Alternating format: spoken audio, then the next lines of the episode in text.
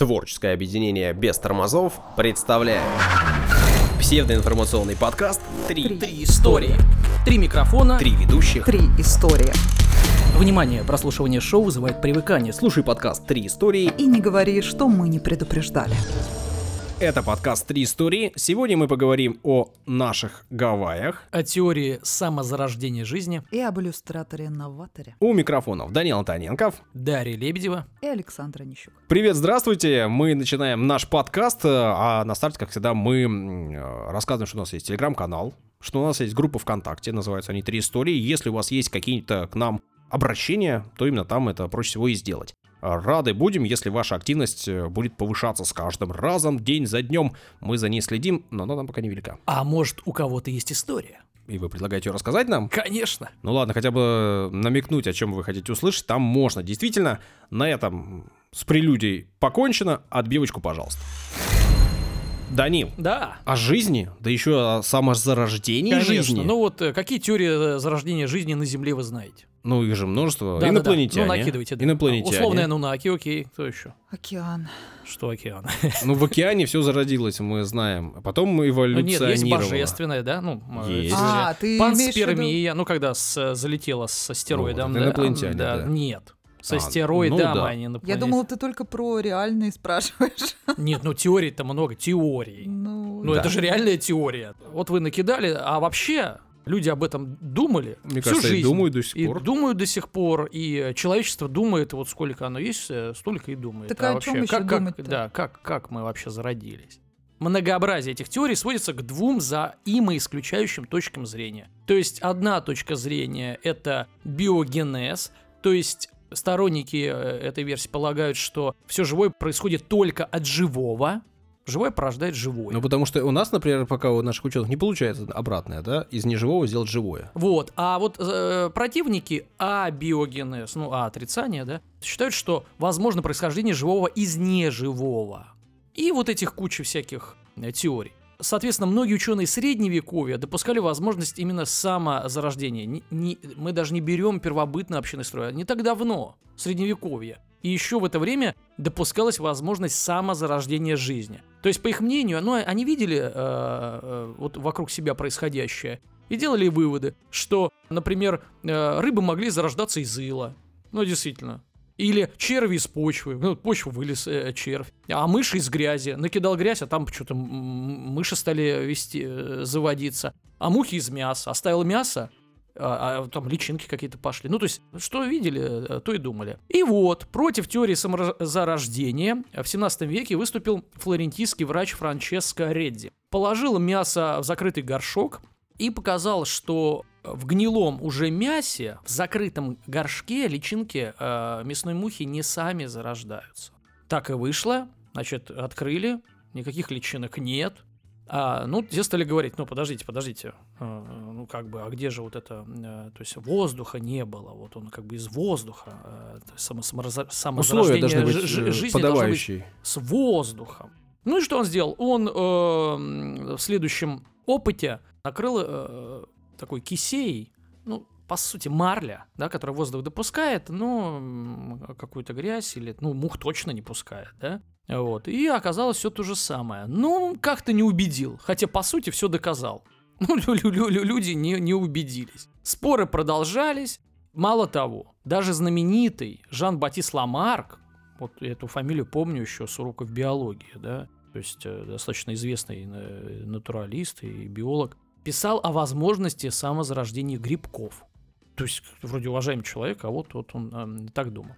И вот, пришел Пастер, Луи Пастер, тоже э, всем известный, Э, и Французская академия наук в 50 1859 году назначила специальную премию за попытку осветить по-новому вопрос о самопроизвольном зарождении. И эту премию в 62 году получил э, Пастер. Э, То есть, видимо, не занялся бы этим, если бы там ни премия, ни бабки, да. Значит, ну, сколько там? Ну ладно, да, сейчас отвлекусь. Значит, э, Пастер провел эксперимент, который был очень похож, по сути, э, на эксперимент э, Рейди. Он кипятил в колбе различные питательные среды, в которых э, могли развиваться микроорганизмы. При длительном кипячении в колбе погибали не только микроорганизмы, но и их споры. И помня об утверждении вот тех самых, сейчас скажу, виталистов, виталистов, которые говорили о жизненной силе, да, которая зарождает в неживом живое. А, и, мол, сила это приходит, естественно, с воздухом, что нельзя вот просто запаять колбу и там все это производить. Это нехорошо, что а, ну, воздух должен, конечно, касаться вот, вот этой жизненной среды. Ну, что он сделал? Он присоединил э, к этой колбе S-образную трубку. Представляете, вот S-образная трубка уходит в бок, да, со свободным концом. Ну, то есть воздух доходит. Но в чем прикол? Что все бактерии, которые могут попасть в колбу внутрь, они не долетают э, до колбы, они оседают э, на вот этой длинной S-образной трубке. И, соответственно, разбил в пух и прах э, эту теорию талистов, потому что и воздух был, и ничего не зародилось. Соответственно, э, витализму был нанесен сокрушительный удар, а пастеризация, кстати, да, вот это молоко, да? Кипячение, да. да. Да, да, да, да. Кипячение это ты переводишь, а пастеризация э, и названа в честь пастера. Да, да, да. Да. Значит, когда э, резко нагревают и тут же остужают. Эксперимент Пастера продемонстрировал невозможность самопроизвольного зарождения жизни в обычных условиях, а вопрос о возникновении жизни на нашей планете еще оставался открытым. А сегодня вы поставите точку какую-то финальную в этом вопросе. Ну, сейчас, да, сейчас как поставлю, да. Три точки сейчас целых поставлю. Значит, в 1924 году известный биохимик советский, наш академик Александр Иванович Апарин, высказал предположение, что при мощных электрических, электрических зарядах в атмосфере Земли которая 4-4,5 миллиарда лет э, назад состояла из аммиака, метана, углекислого газа и паров воды, могли возникнуть простейшие органические соединения, необходимые для возникновения жизни. То есть он предположил.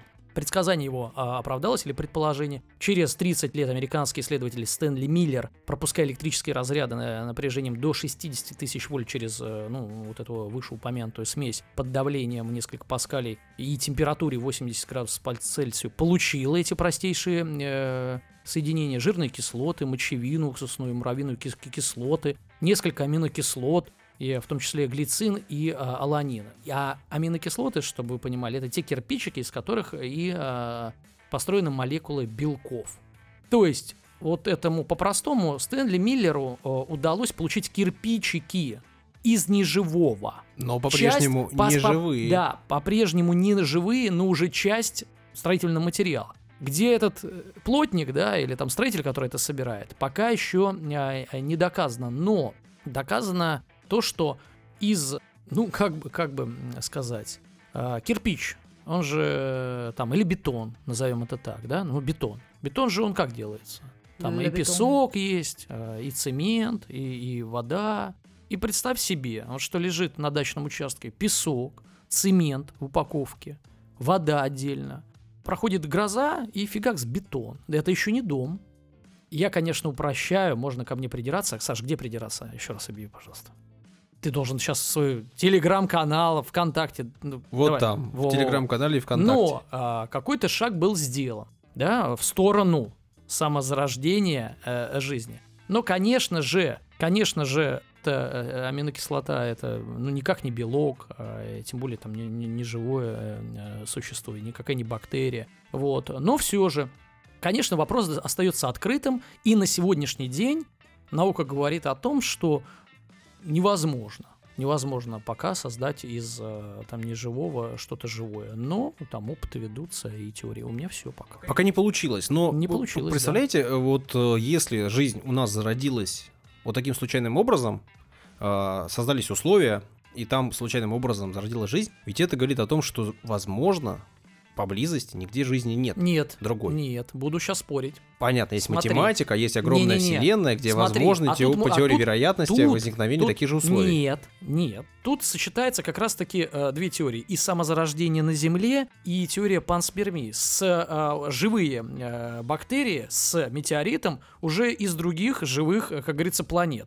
Вот я смотрел недавно фильм документальный, я когда засыпаю, всегда смотрю про космос. И там как раз рассказывают о невозможности создания из аминокислот белков, что это настолько невозможно. И с другой стороны, количество звезд невероятное, триллионы, и это только видимая э, нами Вселенная. Мы же даже не знаем, кто-то говорит о мультивселенной, то есть это какое-то бесконечное количество звезд и бесконечное количество планет. Соответственно, где-то, теория вероятности, да, может, все-таки что-то создалось из аминокислот, Фильм-то был о том, что как раз-таки невозможно, что у нас за 4 миллиарда лет э, Что-то за- зародилось. зародится.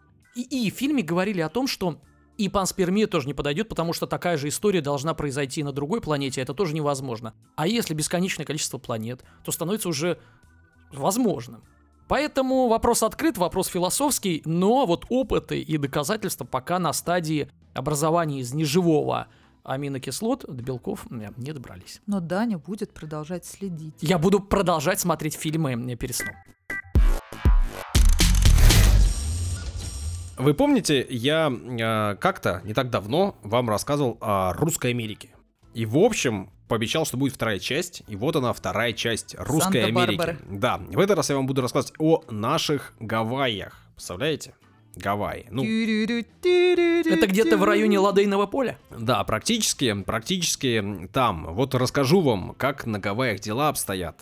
Что там вообще происходит, если вдруг кто-то не знает. Ну, все же знают, что там курорт, что там вроде как хорошо, да? Но вдруг кто-то что-то не знает. Итак, это значит, что такое Гавайи? Гавайи э, вообще-то изначально назывались Сандвичевыми островами. Такое вот название у них было изначально. Почему? Что А- говорит Википедия? Расскажу вам об этом, но не из Википедии взял информацию. Итак, значит, Гавайи — это э, архипелаг. Это значит, что несколько островов э, в, Полинезии. Расположен он в центральной части Тихого океана. Состоит из э, аж 24 островов разных размеров. Эти острова как вулканического, так и кораллового происхождения.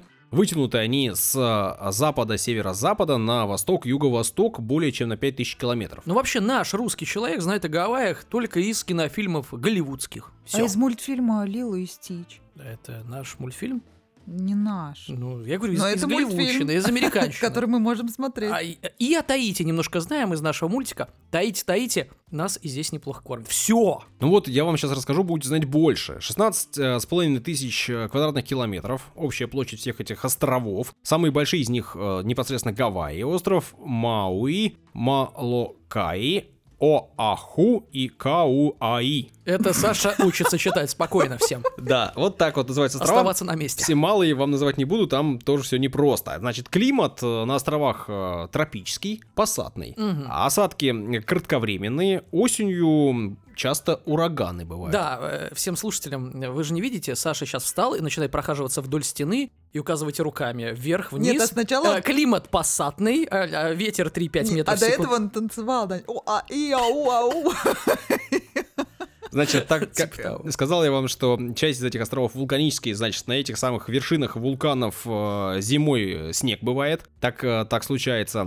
Ветра там дуют большие. э, на ветреных э, северо-восточных склонах вулканов тропические леса растут. На подветренных расположены саванны, редколесья, а местами даже встречаются пустыни. Ну, то есть разнообразие большое. На вершинах э, находятся субальпийские, альпийские луга. Ну, то есть красотища. Значит, что еще? Э, Характерной особенностью архипелага является высокий эндемизм э, флоры и фауны. При этом, то есть в чем дело? Я тоже смотрю передачи, смотрю фильмы разные, научные. Значит, прикол в том, что вулканы, они ведь периодически лаву выбрасывают, а потом эта самая земля иногда трескается. Есть такое. Вот, и образуются отдельные такие лагуны, которые между собой не соединяются. Ну, то есть, если птички, бабочки всякие между собой могут с одного куска земли на другой переплыть, то всякие червячки, например, или какие-нибудь там жучки некоторые не могут перебраться через э, щели. И куча разных видов образуется жучков. И Мгм. на одном острове может быть там огромное разнообразие самих жучков. Которых так любит Пумба и Тимон. Водится здесь э, свыше 1700 видов э, растений на этих островах. островах. Ну, для понимания, э, даже цветущих кустарников одних э, только свыше 5000. Растут там пальмы всякие, кокосовые в том числе, и не только, акации, орхидеи растут. Нижняя часть склонов, э, там вот уже люди выращивают и ананасы, и тростник, и кофе. А петуния растет?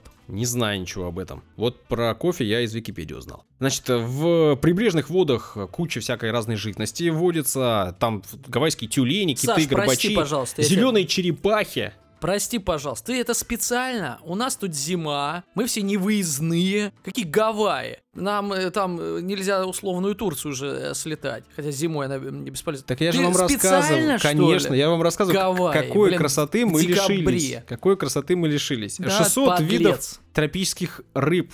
А тропические рыбы, вы знаете, красивые. Значит, и каждая более, хочет тебя съесть. более 300 видов э, моллюсков. Красотища. Сейчас на острове э, Гавайи, непосредственно на склонах э, вулканов, расположен Гавайский вулканический национальный парк, включенный в список всемирного наследия ЮНЕСКо. На Мауи Национальный парк э, Халеакалла. В акватории, значит, архипелага национальный морской заповедник китов-горбачей. Значит, ну а в целом Гавайи это понятно, что климатический курорт, куда ездят отдыхать в Даш, основном надо останавливать. американцы. Он уже все с ума У сошел. него глаза загорелись. Загорелись. Очень взрыв какой-то 600 будет. бабочек, 800 черепах и 5000 кустов. Столицей Гавайи является Гонолулу, о, город. Значит, он является еще и важной точкой, э, куда и самолеты долетают, э, через океан пролетая, и корабли приходят. В общем, место прекрасное, и это место, эти острова могли быть наши. Мы это знали без 5000 кустарников, что Гавайи неплохие. Нам так Нет, Голливуд зато показал. теперь нам искренне жаль. Мы сожалеем, что это все не наше. Вот, вот, об этом, вот для, я специально для этого вот это, Это все был информацию. такой Да. гениальный отыгрыш. Саспенс. Первые люди, полинезийцы, появились здесь э, в середине первого тысячелетия нашей эры. Ну, так вот э, сообщают нам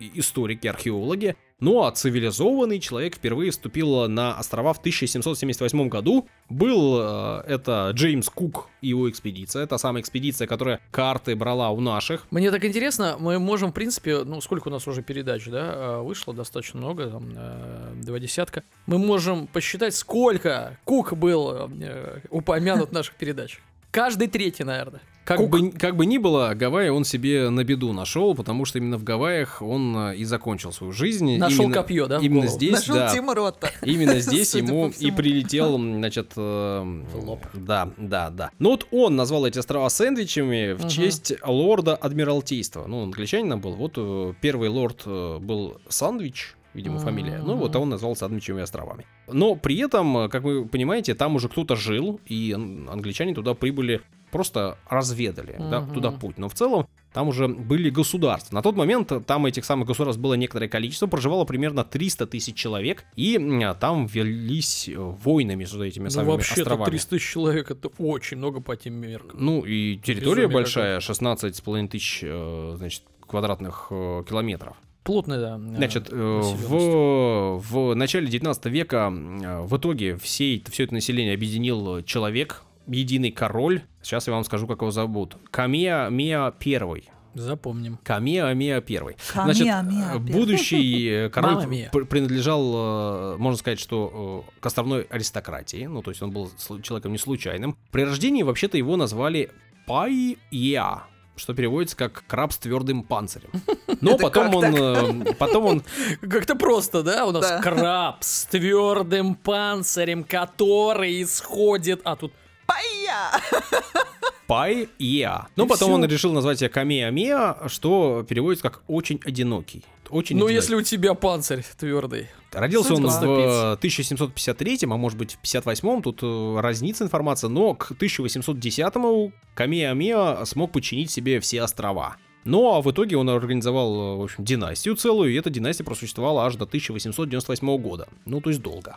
Такой серьезный человек, э, который организовал серьезное государство. Ну, сто лет почти существовало его государство. К чему я это все? Наши русские ребята, Так. все-таки мы же о наших Да, Гавайях да. рассказываем, высадились на острова впервые в 1804 году. И я должен сказать, что это реально они далеко заплыли. Как они туда заплыли, уму непостижимо. Скорее всего, заблудились. Это середина Тихого океана. Нет, никакого заблуждения, никаких э, путаницы тут не было. Э, Значит, первое кругосветное путешествие, кругосветное путешествие Ивана Федоровича Крузенштерна О, человек и и пароход. Юрия Федоровича Лисянского. Вот, кстати говоря, в честь Лисянского до сих пор один из островов и назван. Остров Лисянского. Он, правда, небольшой и необитаемый, но все же вот среди... Ну, мы э, такие из- русские люди. А могло быть все иначе, вы помните об этом. Значит, э, приплыли наши туда в 804 году, и э, на тот момент Камеа Меа еще все не, не успел захватить, был у него один конкурент, звали его. Као Муа Ли.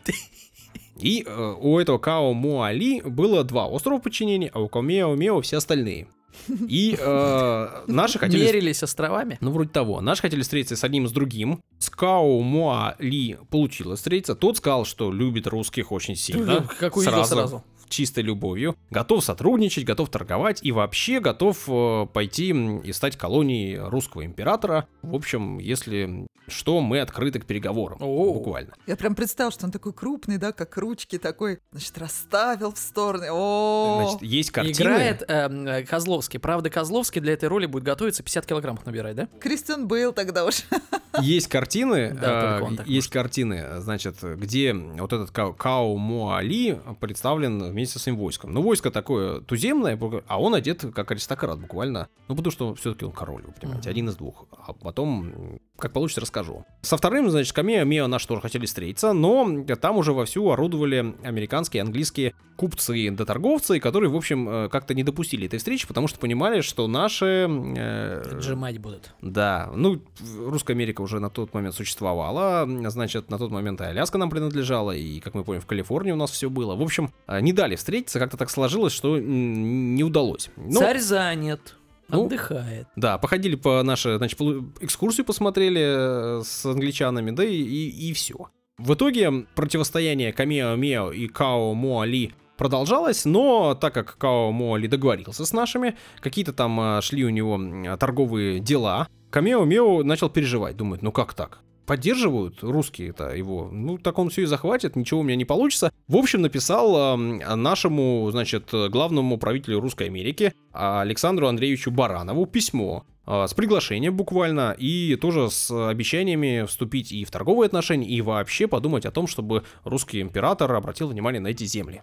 Самое пристальное внимание. Ну, то есть они действительно были готовы стать нашей колонией Мгм. и э, подчиняться. А чё их американцы не устраивали? Ну, Америка в тот момент, как вы понимаете, еще не была никакой там э, силой серьезной. Там американцы торговые дела вели, но торговать это же не воевать, это же не помогать захватить все острова. А наши на больших кораблях, серьезные Мгм. ребята в форме, ну, то есть абсолютно... Красавцы такие, Да, да. абсолютно а на каком он другое. языке написал? Они, они говорили на английском. Они говорили на английском и говорили очень хорошо. Научили американцев. Ну да, потому Нет, что... ну это логично, но мало ли, может быть, у них два, например, языка, и они до сих пор используют там свой. Ну, как, как сейчас Потомки. все-таки они 50-й штат Америки, я думаю, что все, понятно, говорят на английском. Не, с вологодским, а, насчет- акцентом. Насчет их языка не очень знаю. Ну, в общем, получил письмо Баранов от этого Камео Мио и говорит, ну, нормально, в принципе, надо работать. Отправил туда специалистов, те подготовили проекты, проекты по, значит, э, выстраиванию там военных укреплений и сельскохозяйственных колоний. Не буду там вдаваться в подробности, в итоге до сих Как, пор... ты не расскажешь про фрукты, все в подробности? До сих пор э, три форта на Гавайских островах наши существуют. Крутяк. Да, но, правда, пребывают они сейчас в не лучшем э, состоянии, и идут переговоры о том, чтобы эти форты, которые, например, один из них называется форт э, Елизаветы, русский форт Елизаветы, переименовать либо просто в форт Елизаветы, и там сразу непонятно какой Елизаветы, либо дать ему название вот типа Камео Мео, Муаня. Не, ну а кроме названия, может, все-таки надо его там как-то отреставрировать? Ну, это уж дело такое. В общем, дела шли неплохо до определенного момента. К сожалению, в это же время, а, значит, он отправил письмо и Баранову, и отправил письмо непосредственно императору. Но э, так получилось, что Баранов отреагировал быстро, но письмо императору шло долго. К тому же, ну вы понимаете, да, во-первых, это какие года? Э, В это время идет война с 1807 по 1812 э, с англичанами у нас. А на этих островах англичане периодически э, бывают. К тому же Наполеон, да, 812 год. В общем, время непростое, тяжелое, и как-то вот не до того было э, императору о этих землях думать. Но когда, э, значит, э, дошло дело до этого всего, 815 год, наши Баранов туда отправил еще один корабль, который оказался разграблен. Ну, потому что время-то прошло, Камео Мео уже все острова захватил, конкурентов у него уже нету. Ну и русские куда пропали? Столько лет, да, с 4 года Мгм. по 15 10 лет прошло. Без вас тут решили оща. Ну, дела в общем, свои. да. Да и американцы уже начали подсуетились, подговорили Камео Мео, говорят, эти вас захватят силой. Посмотри, военные, мы-то торгуем с вами, а это военные.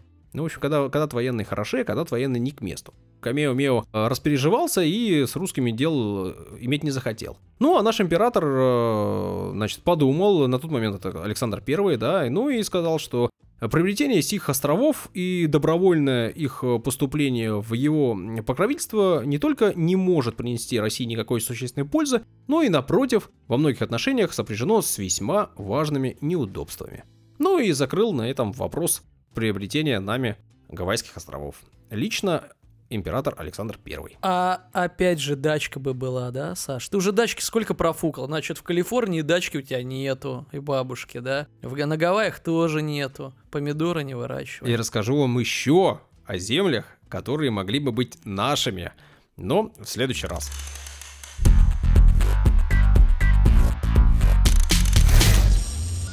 Даша, а напомни, о чем история твоя в этот раз. Я вот что-то уже подзабыл.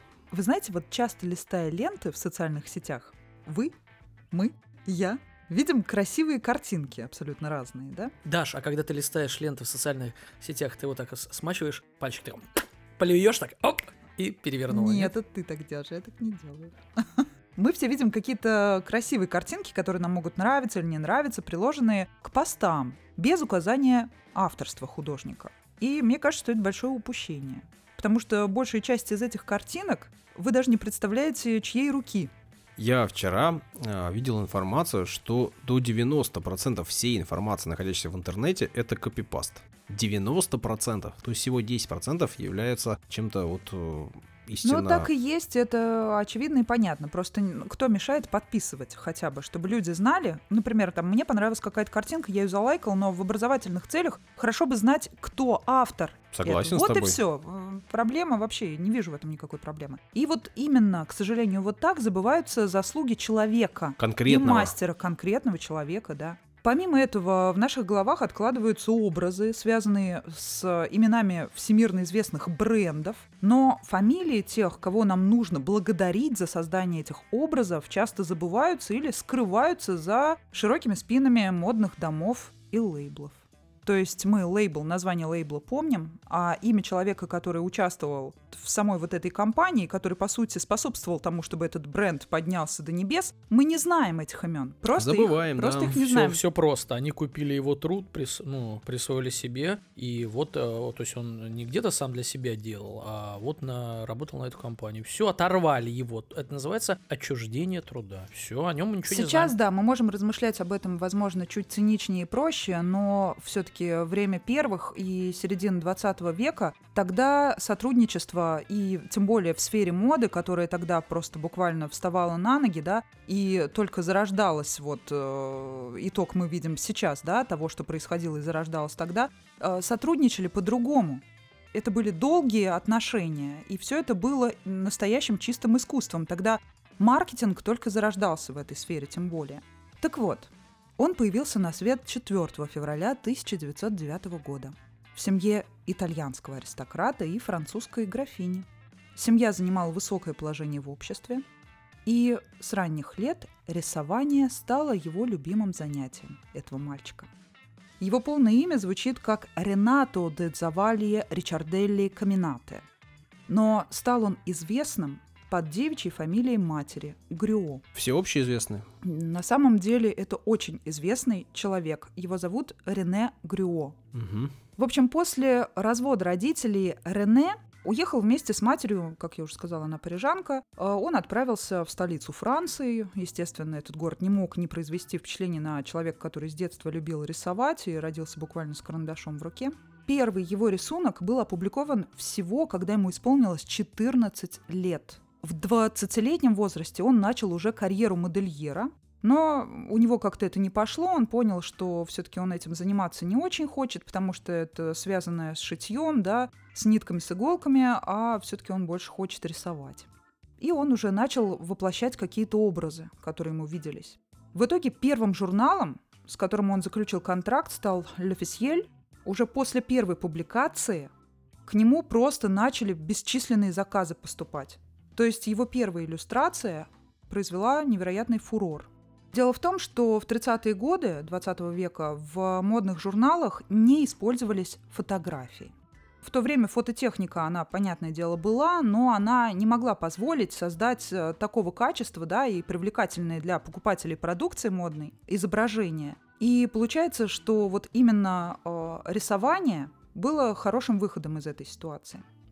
Именно поэтому всем известный Кристиан Диор, когда он запускал новый аромат Мисс Диор, я думаю, что это знают все, даже те, кто Женщины. никогда Ну, все слышали хотя бы. Ты же тоже слышал наверняка. Мисс Диора, Диор. да. Ну, Не, конечно. Мисс Диор не слышала, э, Кристиан Диора слышал. Ну, вот именно аромат Мисс Диор мгм. культовый. Для того, чтобы запускать этот аромат, в общем, э, для оформления всей этой концепции, да, Кристиан Диор обратился к Рене.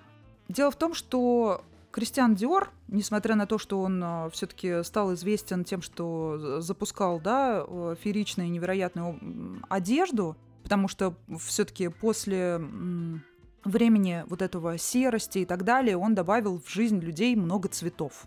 Он создавал просто платья, которые выглядели как э, сады. Но для него самого создание ароматов и одежды это было абсолютно двумя равнозначными вещами. Просто обычно духи всегда все создают те, кто одеждой занимался, да, как нечто вторичное и после уже. То есть там многие дома, которые раньше занимали- э, занимались выделкой кожи, Мгм. это испанские в основном, они раньше делали сумки, а потом спустя уже сто лет Монетизируют имя свое, да? да, да, да. То есть, а здесь нет. Здесь абсолютно было это две разно- э, равнозначных вещи. И, в общем, он представил этот аромат, э, свой первый, представил его одновременно с первой коллекцией от Кутюр. Это 47 год, очень важный в истории модного дома, созданного Кристианом Диор. Послевоенный Париж, то есть, э, ну, это просто что-то невероятное. Это на всех произ- произвело неизгладимое впечатление. Это была революция, по сути дела. И он предложил женщинам сменить вот ту самую блеклую, непонятную, невыразительную одежду на роскошные наряды. И так появился тот самый New Look. И вот в оформлении духов как раз были использованы все элементы стиля а, Dior. Он любил вот это вот все помпезное. Медальоны Людовика XVI, он очень, а он обожал Людовика XVI просто. Пант, вот эта известная знаменитая гамма а, белого, серого и розового вот эти вот все флаконы, которые были по форме, напоминали такие античные амфоры, капли, вот все варьировалось примерно где-то в этом диапазоне. И, как я уже сказала, он обратился к Рене, который создал абсолютно новый стиль рекламы, по сути. Как-то раз, когда мы только начали записывать подк- подкаст, я рассказывала о том, как Сальвадор Дали, собственно, участвовал тоже в создании, вот он, его картины использовали для рекламы духов. Там как бы он и чтец, и жнец, и на дуде, на дуде и грец, а здесь человек целенаправленно именно этим занимался. По сути, это стало делом его жизни. Его стиль вообще не был похож ни на что. Он как бы символично рисовал какими-то линиями, просто будто бы расчеркивал перо, а получались такие утонченные силуэты, причем характерные какие-то. Он обожал женщин в том плане, что он относился к ним с невероятным уважением. И он рисовал это с какой-то манкостью, но с уважением к себе, без трансляции желания женщины будто бы кого-то соблазнить. То есть это уникальное и какой-то деликатный, именно аристократичный взгляд на произведение искусства, которое он создавал, по сути. Не знаю, мне кажется, это только так нужно называть. И он опередил появление модной фотографии. То есть, мне кажется, вот благодаря его таланту так долго продержались иллюстрации в мире моды. Если бы не было Грюо, то модная фотография, возможно, даже появилась бы раньше. Ну, то есть из-за того, что вот это... э, Были бы все всё- недовольны тем, что рисуют какой-то... ну да, то есть то. э, нас же обычно двигает, э, прогресс двигает то, что нам чего-то не хватает, мы недовольны или наоборот изление. Ну, Отжал хлеб у фотографов. Наоборот, не давал ему им. Сам держал крепко и никому Отжал. не отдавал. Ну, да, я понял, да. При этом его изображения были строгими, но простыми, и но всегда образными. Он использовал белый, красный, желтый, золотистый, черный и изредка зеленый цвета. Как я уже сказала, он а, сочетал линии, силуэт, то есть это могла появиться, например, на красном фоне просто какая-то женская ножка с каким-то небольшим силуэтом, но это никогда не было пошло. Это просто уникально. Это какая-то редкость, тем более ну, на тот момент. И при том он изредка использовал цветы. То есть ничего лишнего на его изображениях не было. А, естественно, Кристиан Диор больше всего любил у нас цветы, но там тоже они абсолютно, это вот минимум, да, со вкусом все это было сделано. И так получилось, что в итоге длительной вот этой работы Рене Грюо, он просто определил имидж дома Диор в том виде, в котором он есть сейчас, тот легендарный, который все скупают, за которым все бегают, даже вообще вот просто не подозревая, как это вообще все работает, и кто участвовал, и какие люди, с каким образованием, с какими вообще мыслями в голове, с каким вкусом. Просто покупают и все. И вот интересный факт. Вот этот самый э, заказ положил начало, как я уже сказала, долгому сотрудничеству и плодотворному, который принес Грё славу. Помимо этого, узнаваемость и деньги, конечно. Мастер намека и метафор. Он подарил мисс Диор самые известные образы. Это лебедь с двумя жемчужными ожерельями и веер в руке. Рука обтянута перчаткой. Кстати, вот интересный факт, что я заметила. Все знают, что Натали Портман является лицом Диор, и сотрудничество ее с домом Диор началось в 2010 году, ровно тогда, когда вышел фильм Даррена Аронофски «Черный лебедь». Вот совпадение, думаю, что это все-таки не случайность что это все очень связано, потому что лебедь является в какой-то степени одним из образов, которые ассоциируются с этим модным домом. Но э, Грё работал не только с домами моды, не только с домами моды, естественно, вообще не только с Dior. Он делал афиши, он делал эскизы костюмов для балетов, просто легендарных, для Мулен Руш и Лидо. Это вот самые два известных места, которые можно в, в Париже посетить, да, если вы хотите посмотреть на эти э, ставшие уже легендой танцы. Уже название говорит само за себя. И в том числе Эльза Скиапарелли, Живанши, Бальман, Жак Фат, Балансьяга, Валентина, Ев Сен-Лоран, Гиля Рош. Вот со всеми этими именами связано имя Грюо. Юдашкин. Он э, дружил со всеми модельерами. Зайцев. Но я думаю, что Валентин Юдашкин тоже с уважением относится и прекрасно знает, кто такой Рене Грюо. Как и Вячеслав Зайцев, да-да-да, мы М, понимаем. Наверняка, да. Кроме того, он делал даже рекламные плакаты для фильмов кого? Кого? Филини. Для фильмов Филини, вы понимаете, рекламные плакаты. И да, Я просто вижу, что для тебя это очень важно. Да-да, мы это понимаем. круто. Вы понимаете, насколько да, это круто? да. Кстати, ну вот помимо, если не связанной с модой, да, то даже для авиакомпании Air France. О, Э, И, Даня, Оу, Ма- Мартини и Чинзана. я думал, Тоже что там все про спорт будет, про Тоже баскетбол, а там Мар- спасибо, Грё. М- Мартини Чензана. рекламные тоже иллюстрации. про вас, Данил, ну что Да. Такой вот образ у Дарьи в голове. Этикетку для коньяка не нарисовал. Случаем. И, кстати, вот э, малоизвестный факт. Во время Второй мировой войны, несмотря на то, что это утонченный и творческий, понятное дело, человек, когда он потерял большую часть своих клиентов, понятное дело, и вообще жизнь была сложна, но он продолжал э, работать, занимался любимым делом. И в оккупированном Париже он с риском для работы, для жизни помогал спасать евреев, которых преследовали фашисты, понятное дело. Я очень хотела найти об этом подробную информацию. Нигде ее нет. Если я ее как-нибудь в каких-нибудь архивах, книгах я ее накопаю, я обязательно сделаю об этом подробную историю, потому что мне это интересно. И, кстати, напоминаю, посмотрите, если кто не смотрел фильм «Кролик Джоджо». Отсылка к этой теме. И вот как раз уже после войны, когда мода начала приходить в себя, уже стало как бы немного лучше, на первый план выходили покупатели среднего класса уже, которые хотели получить все тот же эксклюзивный товар, особенный, но уже за небольшую стоимость. То есть встало производство все на коммерческие рельсы потихоньку вставало. А у вас есть точно такой же, только с перламутровыми пуговицами. вот, именно так. И поэтому дома моды начали создавать э, множество новых коммерческих линий, которые уже были демократичными и доступными. Понятное дело, и Грюо сразу же тут вписался, хороший период для работы. Но, конечно же, на смену иллюстрации в скором времени уже пришла фотография. Еще тоже повлиял на это период хиппи. Некоторый период времени м, просто мода в том понимании, к которому мы привыкли, да, она ушла на второй план, потому что эти люди пропагандировали совершенно другие ценности. И тогда было не модно быть модным, если уж совсем так грубо говоря. И с пришествием а, вот той самой фотографии, по сути дела, глянец э, теряет свою уникальность, но он при этом, Грёв, все равно оставался какое-то время востребованным, потому что к нему все были пропитаны уважением и продолжали его иллюстрации публиковать. Но постепенно это все с развитием индустрии ушло на нет. Он все равно до самых последних дней он занимался живописью. Память о нем создаются даже до сих пор коллекции, в том числе Джон Гальяно в 2011 году создал вообще просто невероятную уникальную коллекцию. На подиум выходили модели, будто бы, которые сошли с рисунков Грио. То есть он даже ткань использовал так, чтобы э, нарисованную светотень вот эту отразить, будто бы нарисованные э, дамы ходили. В общем, легендарный Рене Грюо чуть-чуть не дожил до 100 лет практически, прожил целый век, легендарный век.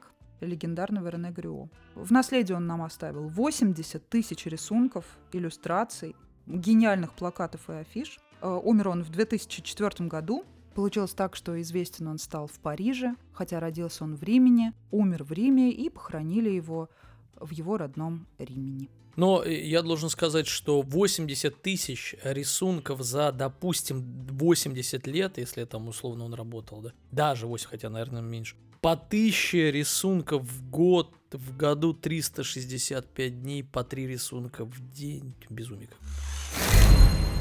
Три истории, так называется наш подкаст. Три истории мы рассказали сегодня, как и всегда, как и обычно, как и планируем делать дальше. Если хотите нам э, подсказать, что мы делаем не так, или похвалить нас за то, что мы делаем все так, как надо, заходите в нашу официальную группу ВКонтакте, заходите в наш телеграм-канал, ну или пишите комментарии, например, в iTunes, ставьте там звездочки нам, ну или там, где вы слушаете. Яндекс Музыка, там комментарии ставить нельзя, но подписаться можно. В общем, Будьте активны, нам это будет приятно. На этом все, что я хотел сказать, я сказал. Пока-пока. Всего хорошего. До свидания.